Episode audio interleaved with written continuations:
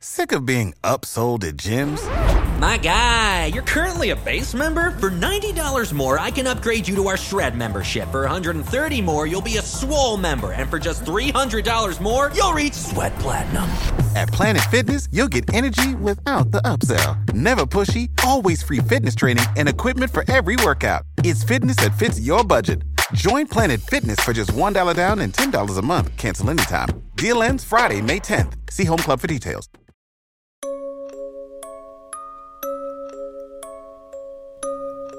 State ascoltando Giallo Quotidiano, il podcast che vi racconta ogni giorno quelli che sono gli sviluppi e gli avvicendamenti nelle storie di omicidi e misteri della nostra realtà contemporanea.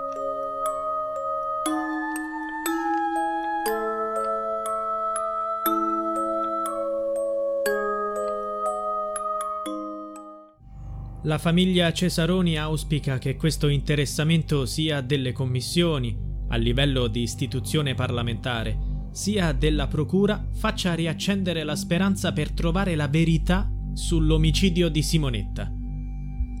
Sono le parole del segreto istruttorio, dette da Federica Mondani, l'avvocato della famiglia Cesaroni, che da oltre 30 anni aspetta di scoprire chi ha ucciso Simonetta e perché. Si tratta della ventenne uccisa con 29 coltellate negli uffici di Via Poma, Roma, il 7 agosto 1990. Al caso lavorano due fronti investigativi. Il primo è la Procura di Roma, con un fascicolo sulla scrivania del PM Gian Federica Dito, che ha stretto il cerchio su due insospettabili legati tra loro. Si tratta di un soggetto all'epoca molto giovane e di un alto funzionario dello Stato, che nel 1990 erano stanziali nel condominio di Via Poma. Il primo allo stesso gruppo sanguigno del criminale che ha ucciso Simonetta, A positivo. L'avrebbe uccisa per motivi sessuali attaccandola con un pugnale che poi avrebbe portato via e non con un tagliacarte come si era pensato all'inizio. È qui che entra in gioco il filone investigativo della Commissione parlamentare antimafia che, dopo aver ricevuto da Paola Cesaroni, sorella di Simonetta, documenti contenenti elementi rilevanti, ipotizza che nel delitto siano intervenuti uomini di Stato dell'epoca, i quali, pur non avendo partecipato all'omicidio, hanno depistato le indagini. Grazie a loro l'assassino è riuscito a farla franca il rapporto contiene un elenco di nomi le cui identità sono top secret e ricostruisce il rapporto tra i principali attori del caso, le agenzie di intelligence e gli emissari. Il focus è su Francesco Caracciolo di Sarno, presidente dell'AIAG, associazione con sede in via Poma, nei cui uffici fu uccisa Simonetta. L'avvocato, ormai deceduto, ha fornito un alibi nella deposizione del 21 agosto 1990 disse di aver lasciato Roma prima delle 17.30 e di aver accompagnato la figlia e le sue amiche all'aeroporto di Fiumicino. Tuttavia la commissione ha ottenuto una nota del commissario di polizia datata gennaio 1992, in cui compaiono alcune testimonianze oculari che smentivano l'alibi di Caracciolo e lo collocavano a pochi metri dalla scena del delitto, senza fiato e con un pacco mal avvolto, si legge. Il corpo di Simonetta sarebbe stato scoperto in quel frangente e non alle 23.30 da Paola Cesaroni e Salvatore Volponi, datore di lavoro della vittima. Gli inquirenti si interrogano anche sull'ora della morte, da fissare almeno un'ora prima, e sugli intrecci tra Caracciolo e Massimo Carminati, l'uomo che nasconderebbe i segreti del delitto di Via Poma.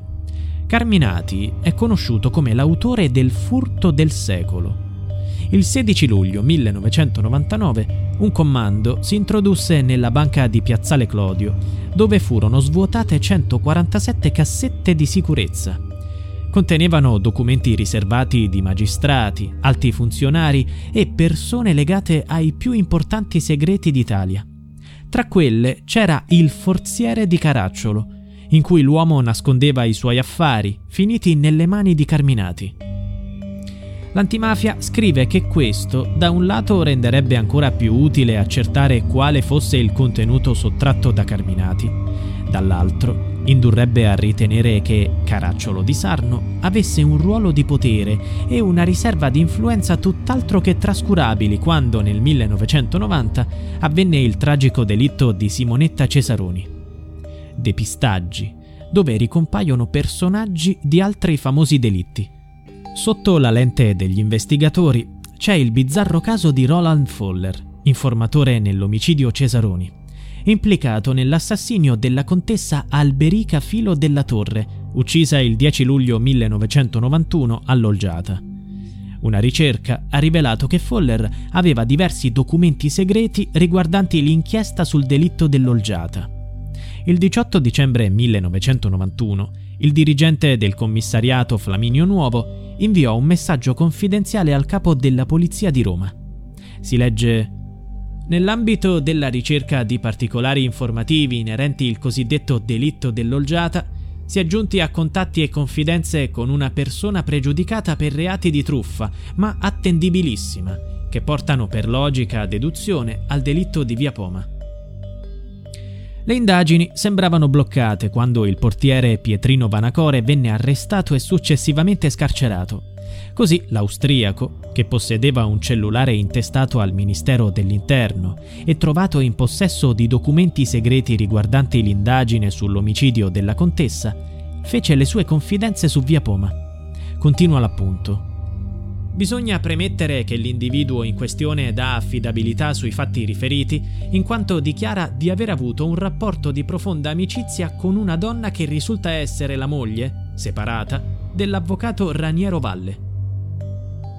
Foller ha quindi messo in luce Federico Valle, nipote dell'anziano architetto Cesare che abitava nel palazzo.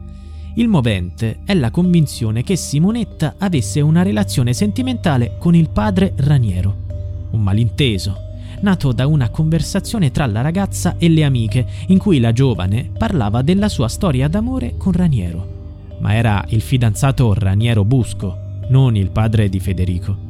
Foller ha detto che Giuliana Valle gli avrebbe confessato che la sera del delitto suo figlio era tornato a casa sporco di sangue.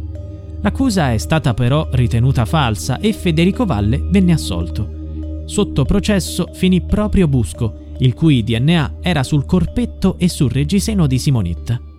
Inoltre, secondo l'accusa, la ferita sul capezzolo della vittima sarebbe stata causata da un morso. Nel febbraio 2013 la Corte di Cassazione lo ha assolto e il caso è stato archiviato.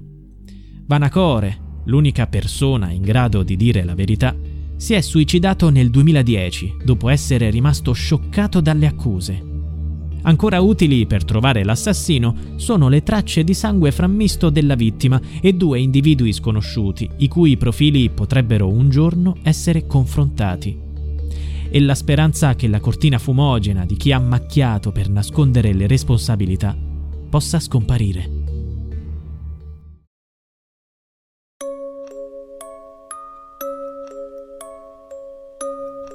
Giallo Quotidiano è a cura di Pierre Jacy. Se vuoi, puoi supportare il progetto con una piccola donazione al link in bio.